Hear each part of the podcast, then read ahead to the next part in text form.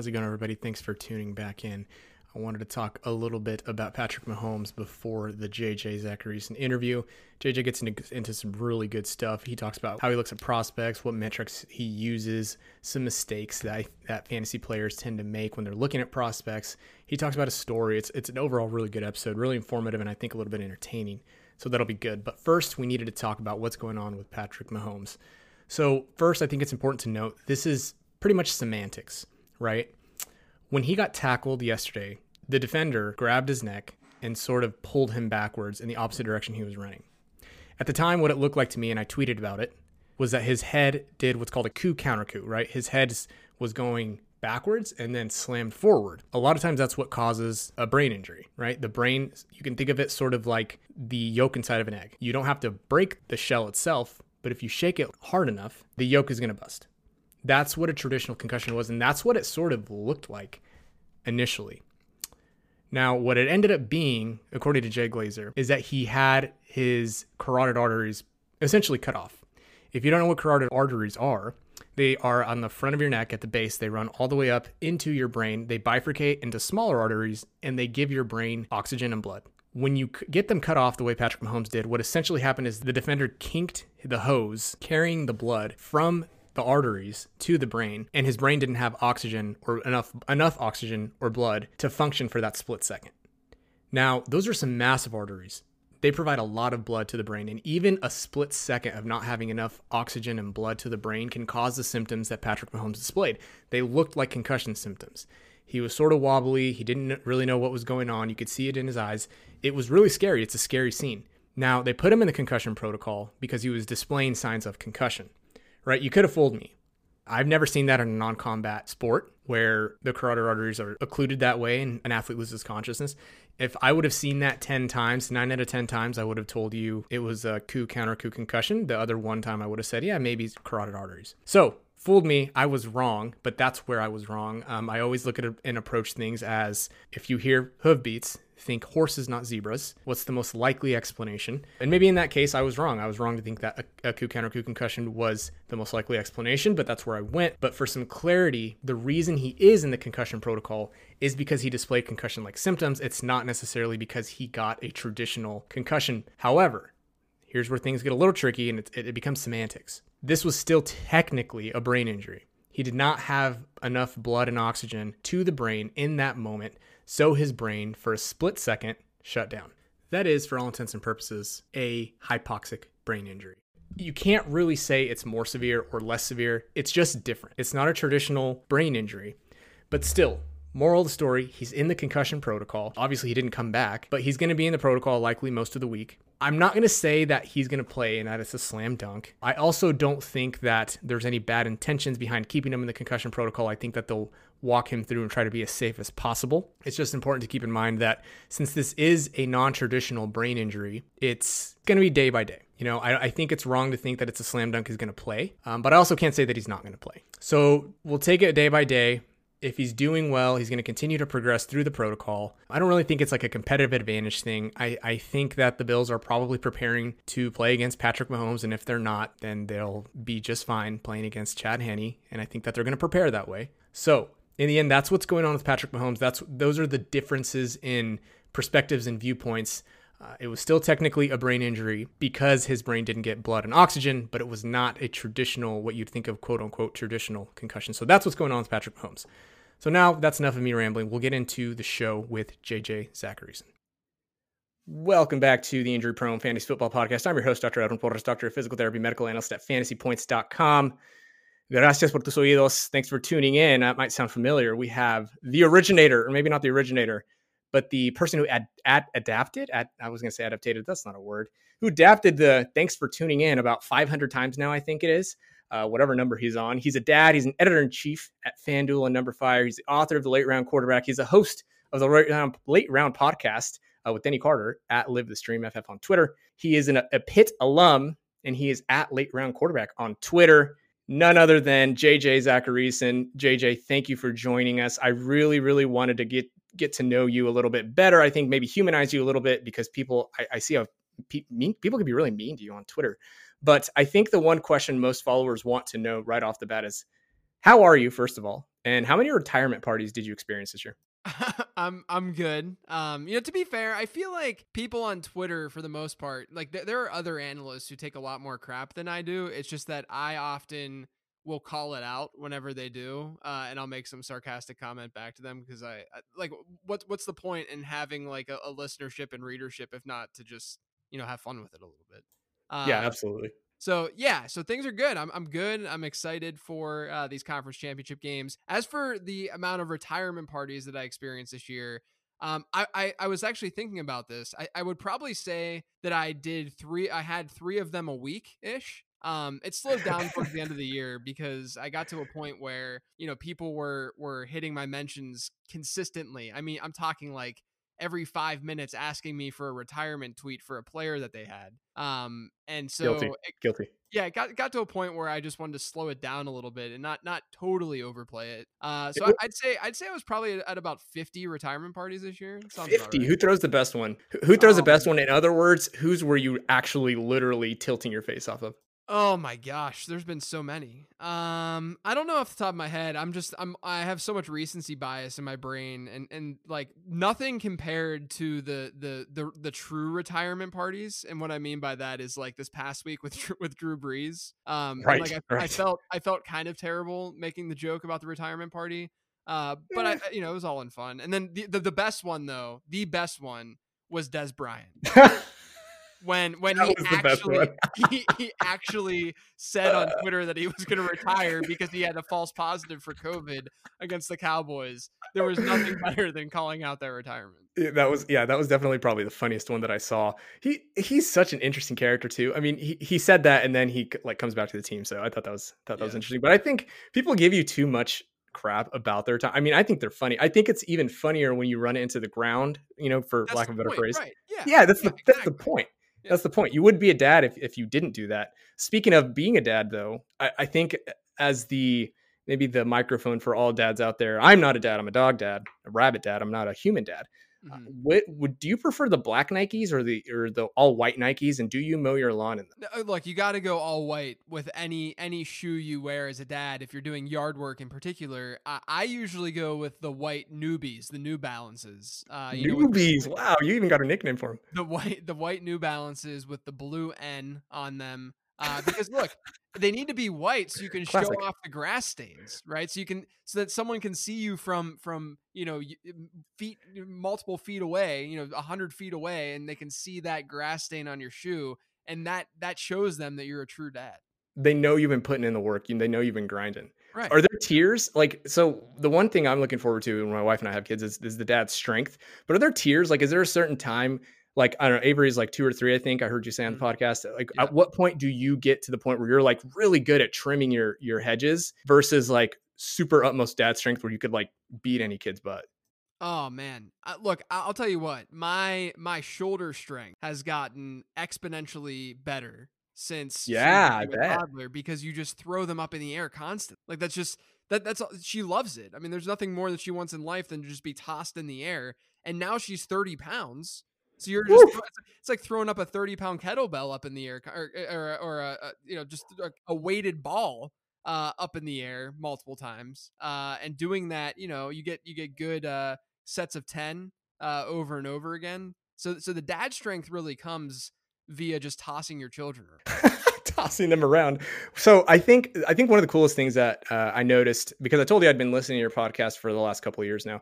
One of the coolest things is when you do talk about Avery and just your life outside of fantasy football because I think people really do get pretty mean and they sort of objectify uh, your your profession, what you do, and the and the analysis that you put out and they treat it like it's the only part of you but you're a human right so i thought it was cool when i listened i think it was with pat fitzmaurice that you you talked about your story a little bit about how you went from like a regular nine to five to looking into fantasy football to writing a book and then now you do it full time. Can you can you talk a little bit more about that?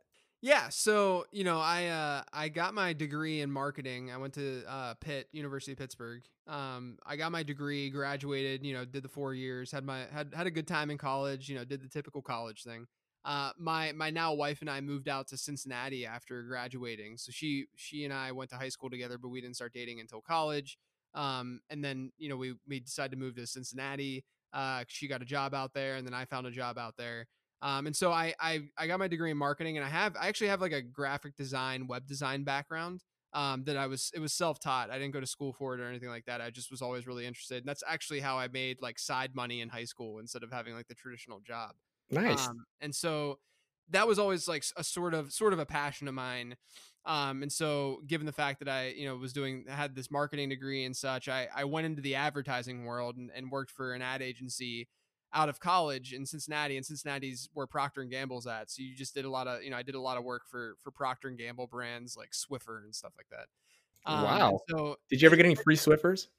Um, I don't think. I mean, I was too. I was an entry level, you know, project manager at the time, and so I didn't matter much. Um, sure, sure. And, and so, but but uh, you know, it was just one of those things. It sounds it sounds a lot cooler than it is. Uh, it, it really was a very demoralizing uh s- scenario and situation for me. I would say. Um, you know, to the point where you know, I then took another job that you know after like a year and a half, two years of this one, uh, my my original gig, took another job at another smaller firm. Um, but while I was there uh, was sort of where I was when I was launching this ebook. So at my first job, I, I was just sitting there and I'm like, I- am not getting enough out of work right now. This is not really where my passion is. You know, I, I just I feel like I'm doing worthless work. You know, I don't feel fulfilled. And so what I did was is I would work during the day. I'd go home uh, and I would be I would I would just write this e that became this ebook. You know, one day at work I just opened up a Word document and just started writing like some of my passions and what I would ideally like to do um, and, and when one of those things was fantasy football, because I'd always just been so so into fantasy as as most people who are are analysts or even you know just just folks who who want to do it as, as, a hobby you're just so into it uh, and it forces you to do that. So um i i just decided to to start the start jotting my thoughts down a little bit and at the time you know this is 2011 2012 at the time uh quarterbacks were were really really uh, starting to to get a lot of love around the industry and be drafted early. So in 2012, people forget about this, but five quarterbacks were drafted in the first two rounds, ADP wise. Um, Do you remember who they were? Um, I'm gonna say Aaron Rodgers, uh, probably Peyton Manning, uh, Matthew Stafford and Cam Newton were two of them. Um, and um, I don't maybe Tom Brady was the last one. I don't know who the last one was. Um, but yeah, so there were there were five quarterbacks uh, that were being drafted in the first two rounds of drafts. And I'm sitting there and I'm like, this doesn't make any sense because, you know, I've been playing fantasy at that time for 10 years or so, 10 plus years maybe.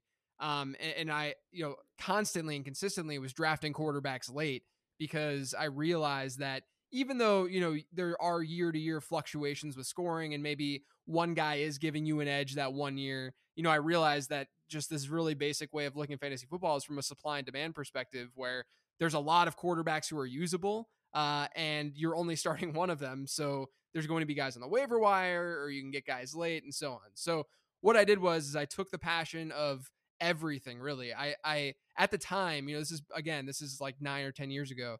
Uh, at the time, you know, ebooks were were not as big as the, and and just frequent as they are now. Uh, and so what I did was I combined my my web design and, and graphic design love and knowledge, and I actually coded this ebook uh, and, and, made it look pretty uh, and responsive, which was a, a, thing that was not as easy to do back then. Um, I did that and had a lot of fun doing that, all while writing this ebook that was based on drafting quarterbacks late and just fantasy football strategy. I'd never really written anything in my life that was important. Um, so I had to put that together and, and sort of just kind of find my voice a little bit through doing that. Brought it all together, launched the ebook in 2012. And at the time, everyone's saying, yo, get your quarterbacks early. And I'm like, wait a minute wait a minute, you might want to get them late. Uh, and here's why. And so I had the book. And then over that next year, you know, I got opportunities at, uh, did a quarterback series at Rotoworld. Uh, Evan Silva messaged me one day, um, which it was crazy when, you know, it's just one of those moments. Everyone has those like, those moments in their career where like you know i always read evan silva and i was following him and all that kind of stuff and then he calls me one day and i'm like oh i'm having a conversation with silva and then i look back and now i'm good friends with the guy uh, and it's just it's a it's such a weird you know thing to look back on and, and talk about and think about. But uh, Silva hit me up. I had a conversation with him, and then I wrote these articles. I did a little bit of work. I think I wrote like three articles for Pro Football Focus when Mike Clay was there, and then a couple months after the PFF stuff. Uh, I got a call from Numberfire, and they were looking for someone to sort of run their content, uh, and I jumped on the opportunity, and I've been doing that ever since. Jeez, man, that's first the first thing that came to mind was is JJ 97 years old because you've been playing fantasy football. You said for 10 years, to almost 10 years ago. So I mean, maybe I'm confused. Maybe yeah, you're like Benjamin Button. that might have been that might have been hyperbole, but I I will I've been playing those since I was like you know 13 ish. So it's been oh wow really like the league yeah the league that I've run uh with my high school buddies. We just had our 18th year I think uh, of for, dear God yeah. So I've been I've been playing for a really long time. I'm still, I mean, I'm 30, I'm going to be 33 in a month. So I'm not like that old, but um, yeah, I mean, like I've been, I've been playing fantasy football for a really long time, considering, you know, I'm not like 50 years old. So your story is so cool in the sense that I feel like you just worked your ass off and like did it for you be you made it your full-time job before it was your full-time job. That's what it sounds like you did. And then eventually like you said you're getting calls from Evan Silva, which when you say like it's cool to look back on times like that, as the Christian Laettner of fantasypoints.com, I can 100% empathize with that because I'm talking to Scott Barrett, Graham Barfield, and I'm like, dude, why am I, why are these people even asking me questions? So it's definitely a cool, and, and now you're that dude, right? You're like, you're that dude to a bunch of other people. Like if it you, makes, you, yeah, get, if you get JJ Zachariason on your pod, I mean, you're going places, right? Yeah, but that that kind of stuff always makes me feel uncomfortable. Admittedly, like I just I I I, I look I I really appreciate when people are that kind to me and say those kinds of things to me. But it's like it, it's just eh, I I now can see like how an Evan would have felt that way. You know, back whenever like I remember where I was talking to him that day. That's how like you know when like big moments like that happen and you you don't see it as a big moment necessarily, or the other person doesn't see it as a big moment necessarily, but it means a lot to the other person. Um, and I've had conversations with Evan about this too, but um, you know, I think that a lot of times, and I, I try to pay it forward as much as possible because a lot of times, you know, when those opportunities do arise, you know, you being the person who's allowing that or, you know, giving that opportunity, you don't realize all the time how big that is for the other person. Um, and so, you know, Silva probably had no idea. He probably still doesn't have any idea. Um, but yeah, it's just one of those things where, you know, at the time I had no idea that this would ever be my career. And, you know, when I started all of this, uh, it was interesting because when I switched my jobs, um, I I was just on the verge of like publishing this ebook and, and really going after it and and trying this and you know getting my name out there a little bit. And so when I switched my jobs, a lot of people at my old job thought that I was switching to do this like full time and really go for it. Um, but I was really just switching jobs because I wanted a different job and I was taking that, you know, going that route. Um, but you know, it was just one of those things where like I never had in my mind that I was going to be doing this full time necessarily. I didn't even know it was that possible. I was just doing something that I was really passionate about and putting a lot of work into. Well, I'm glad that I could make you uncomfortable on my podcast, JJ. that, that, was the goal. That's what I that's what I set out to do.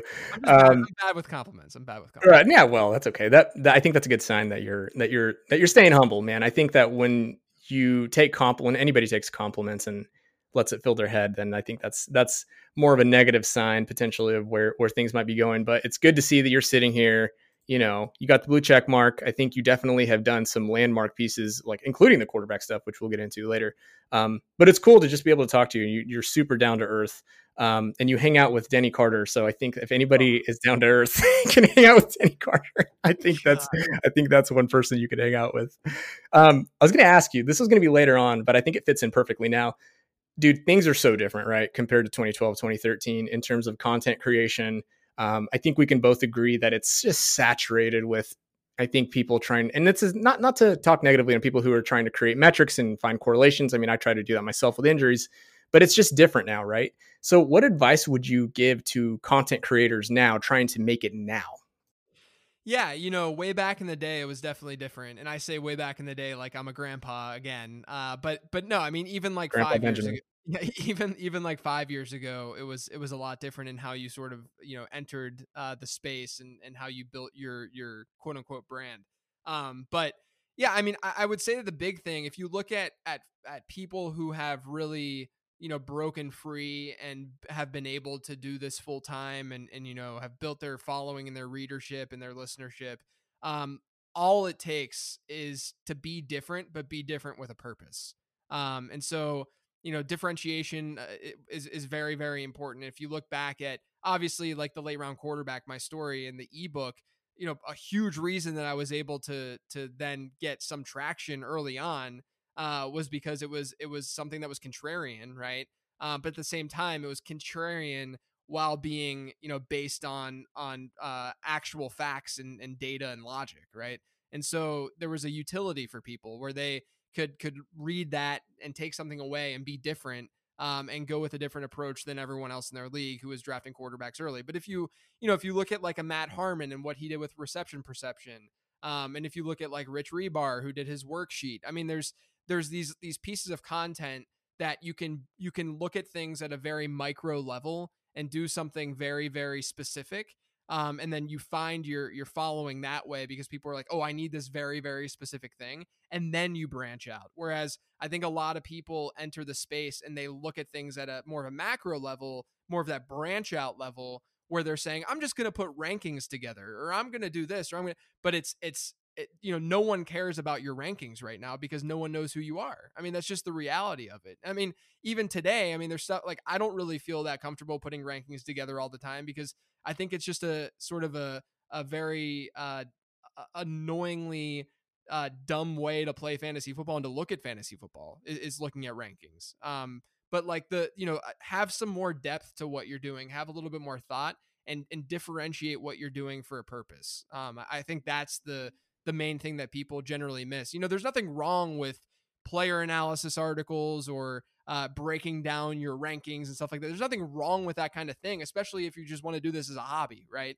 Um, but there are different ways to differentiate what you're doing with the, your your content pieces, and don't just think about like what you're analyzing and what you're writing about. Think about the medium that you're delivering that in. So a big reason why I think the late round podcast has been able to work is because I looked at the landscape and I said there are a lot of hour long shows out here, and there's that that's the general length for a podcast. I understand it, but there aren't enough, you know, 15 to 20 minute shows. Um, and so that was one of the reasons why I went with the length that I went with, uh, because it was an easy way to differentiate what I was doing, right, and stand out. So I think that's kind of the the mindset that I have with it. Um, and, and you know, a lot of people ask me how to how to break in, and that's my go to answer. Honestly, it's just be different. You know, find ways to be different. It doesn't have to just be with the analysis and the content. It can be with your voice and the medium and and and how you're approaching the content. Uh, but it's very, very important to be different. What do you think is lacking? I'm curious now that you said, you know, think on the micro. What's something? What's an answer, or I mean, I'm sorry, a question um, that you personally think about that you're like, man, I wish I had more data on this or more information on that. Something that maybe hasn't been exploited yet. What do you think? I think there's always room for game theory uh, and related information. Um, you know, it's just it's something that's constantly overlooked in the space. Um, if you can come through with something that's compelling uh, on on a game theory level, um, I just I think people gravitate towards that.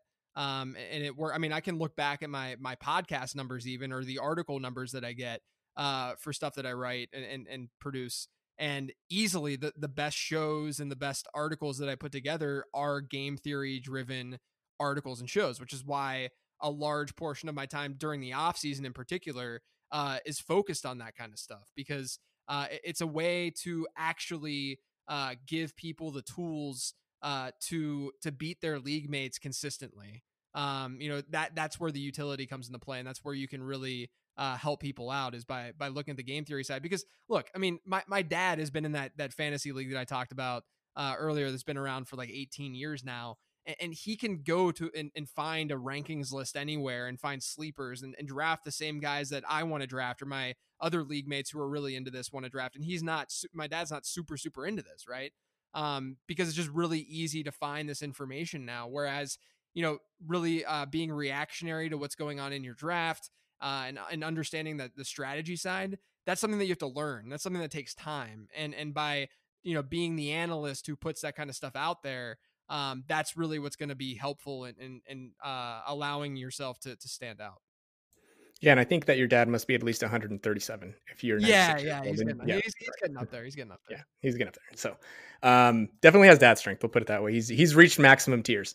Um, so then I think a, a, a good follow up here then is I don't necessarily want to ask how your 2020 went, but I do want to know was it different than most seasons? And as we move into the game theory sort of off season time where people do put out more content that way uh, can you talk a little bit about how you look at prospects and how you look at the game in general and what your views are there? Yeah, so as far as my 2020 season uh, kind of went, I'd say it was fine uh, for, for the most part. You know, I, I, didn't, I feel like I didn't have many like strong takes uh, on one side or the other with, with some stuff as more higher level, like positional related things. Um, but you know, some some like general takeaways that I've I uh realized this season. I think you know it was interesting because we kind of have like a control group this year, right? because we we didn't have like we know how fans impact games now at least to a to a to some degree right uh, and what we found uh, was that you know home field advantage changed a little bit uh, there was more scoring overall i think that that you know obviously part of that was because of increase in play action and uh, fewer holding calls is a is a huge deal um, but also i think that that teams uh, you know were able to to uh, you know away teams in particular were able to change more at the line of scrimmage and do more that way um, and I, I, think that's part of the reason why we saw uh, some of somewhat of an uptick in scoring. Then obviously, um, you know, there, there wasn't the preseason. We didn't have the the same prep and the reps that we typically do.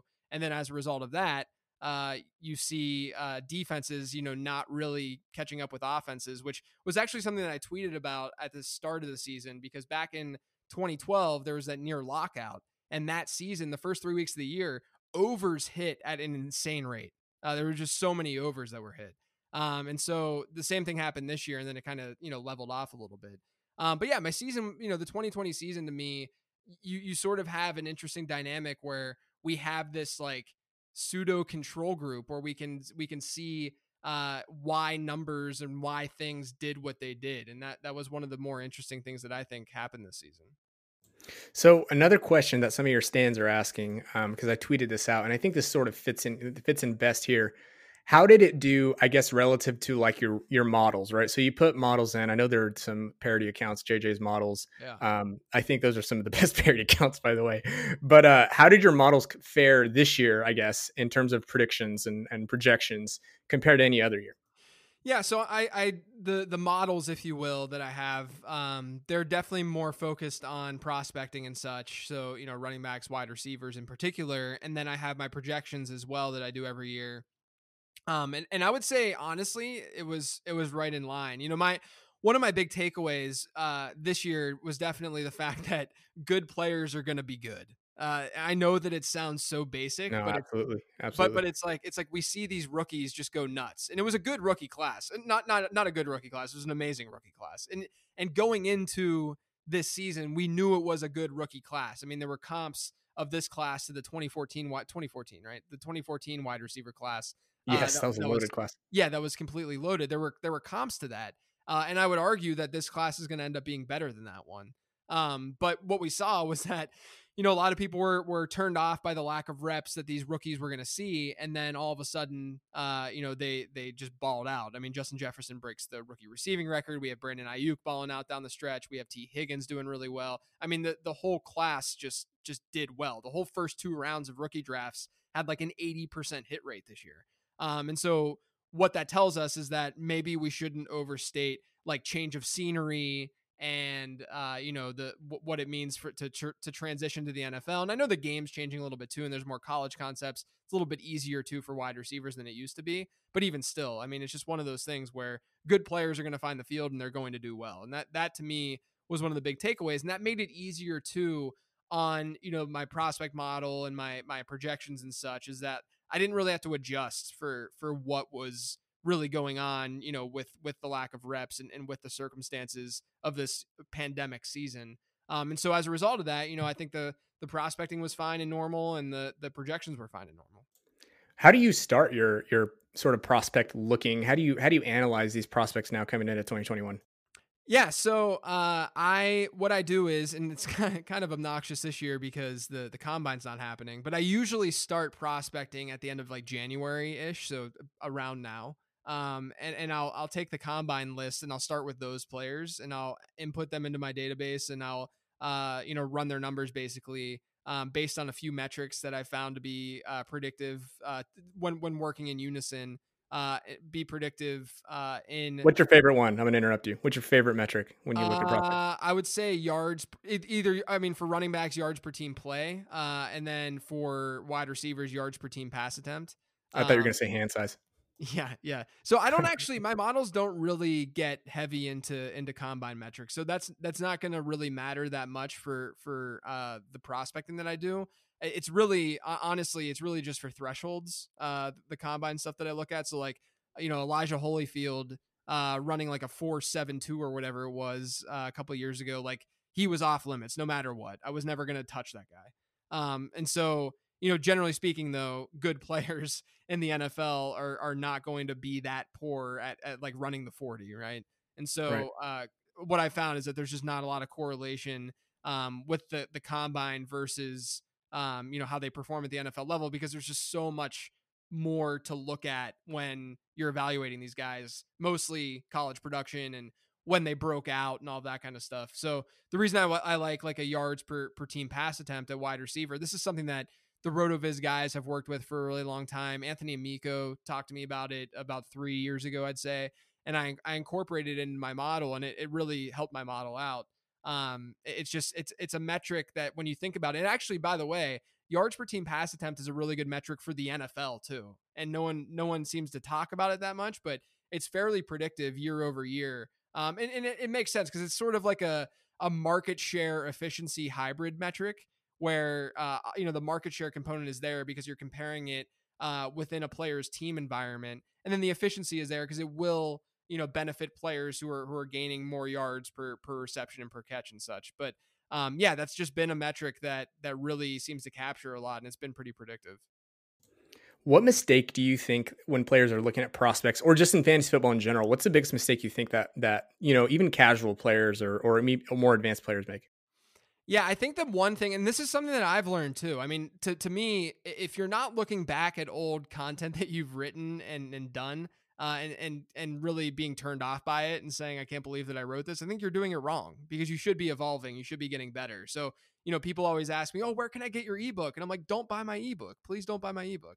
because uh, it's not good anymore, right? I have three copies of that ebook. yeah, uh, you know, it's just it's just not a good. The, the analysis in there is horrific, and I cringe if I look at it. So I, I haven't looked at it in like six years. But um, yeah. So the the one thing that I, I think that that people um don't really pay enough attention to or or or stress too much is the the floor to ceiling combo of of what individual players provide. You can you can think of that from the perspective of prospects you can think of it as a weekly projection and how we we project players.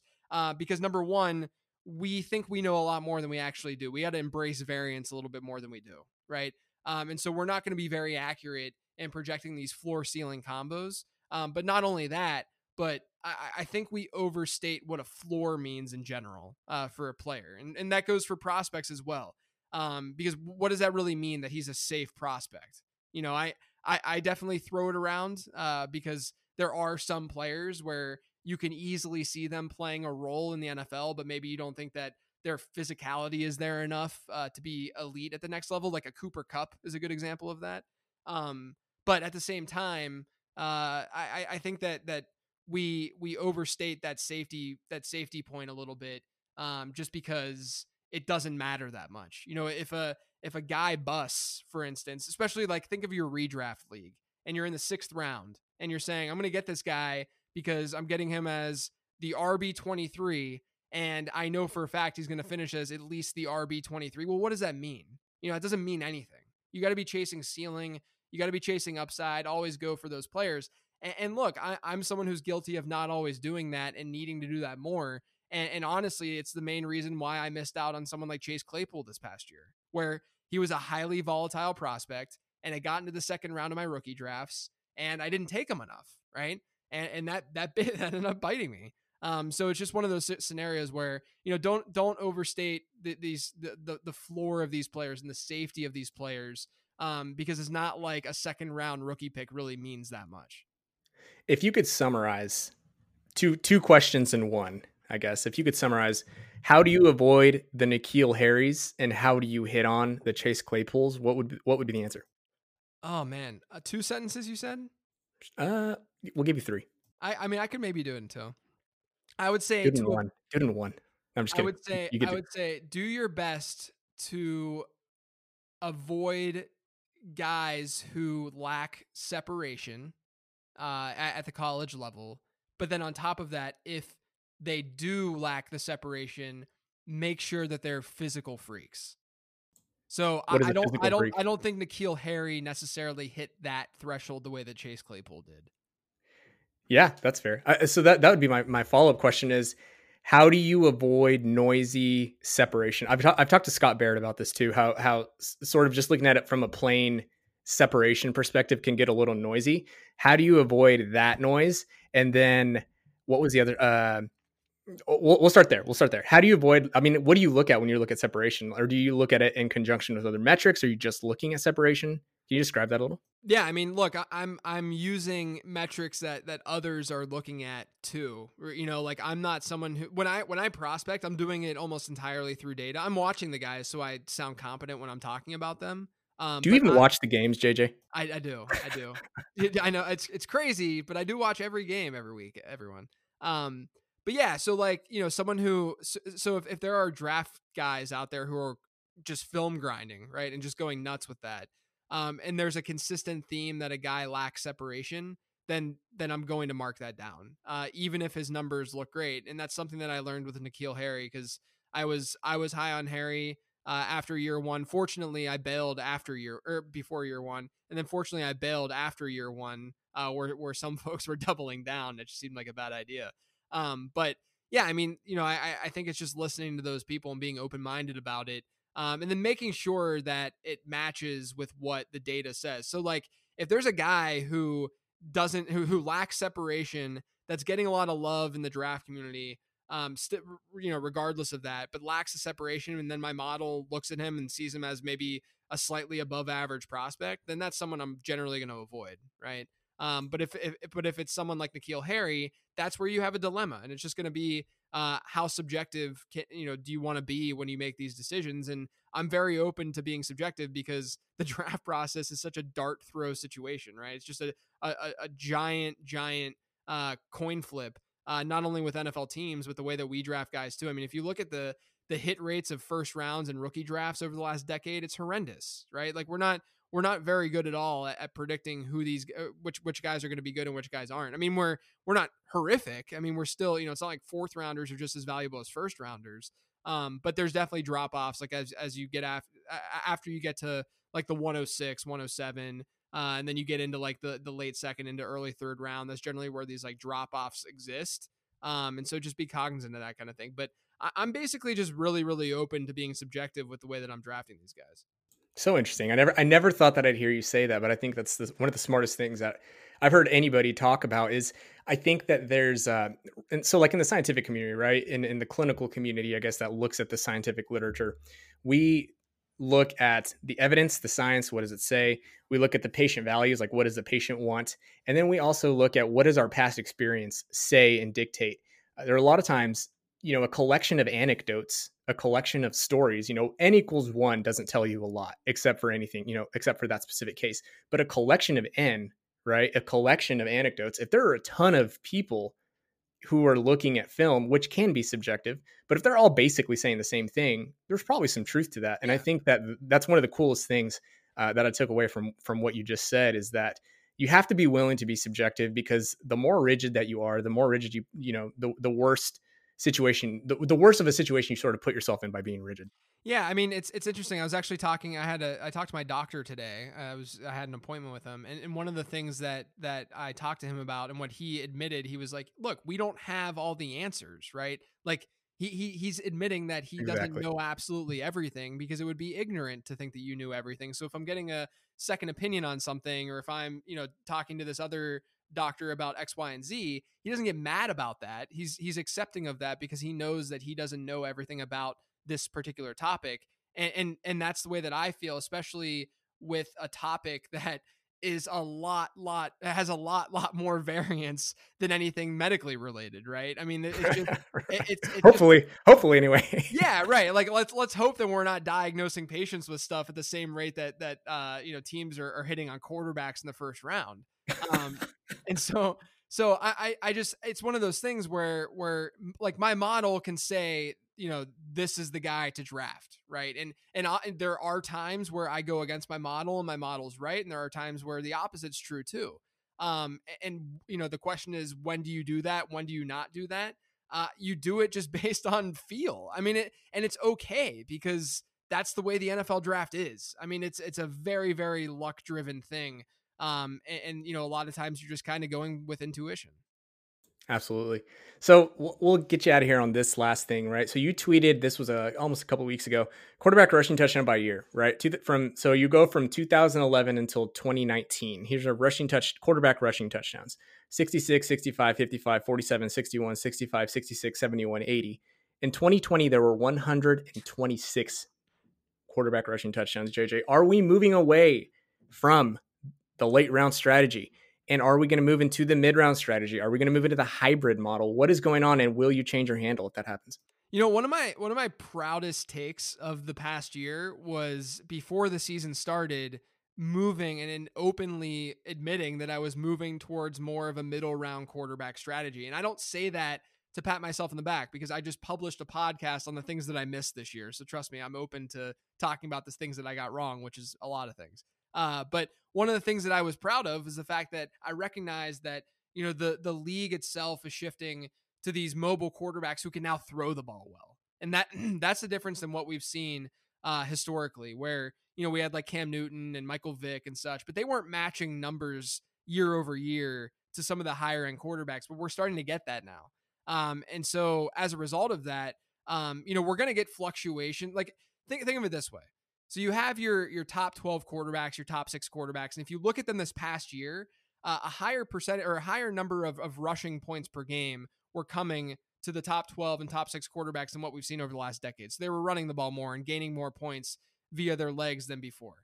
Uh, and so if, if you think about it from the perspective of what's going to be sticky year over year, what's going to be sticky is is more so the rushing component than the passing component because the passing component is generally made up of touchdown rate and touchdowns, right? And so touchdown rate being uh, touchdowns divided by attempts, that's something that fluctuates a lot year over year. It's a, th- something that regresses. So every year I say don't draft the the highest, you know, the highest ranked quarterback from the previous season or the highest couple ranked because generally speaking, they're coming they're they're uh, coming back from a season where they had an unsustainable touchdown rate. Aaron Rodgers this year, second best touchdown rate of all time. There's no chance I'm touching him in 2021. There's no chance because we know that that's very unlikely for him to repeat that.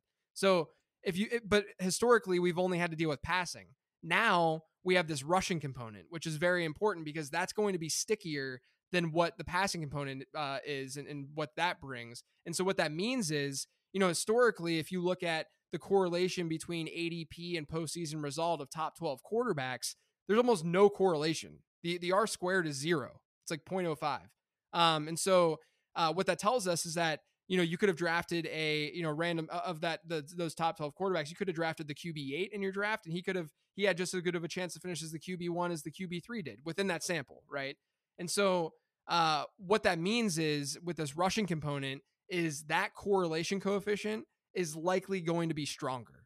So they're going to be more predictable from a season long perspective, quarterbacks are than they have traditionally. And so what that means is Russell Wilson, Josh Allen, Deshaun Watson, Lamar Jackson, Kyler Murray, Dak Prescott, those players are going to be the top eight or so quarterbacks, you know, top top nine quarterbacks.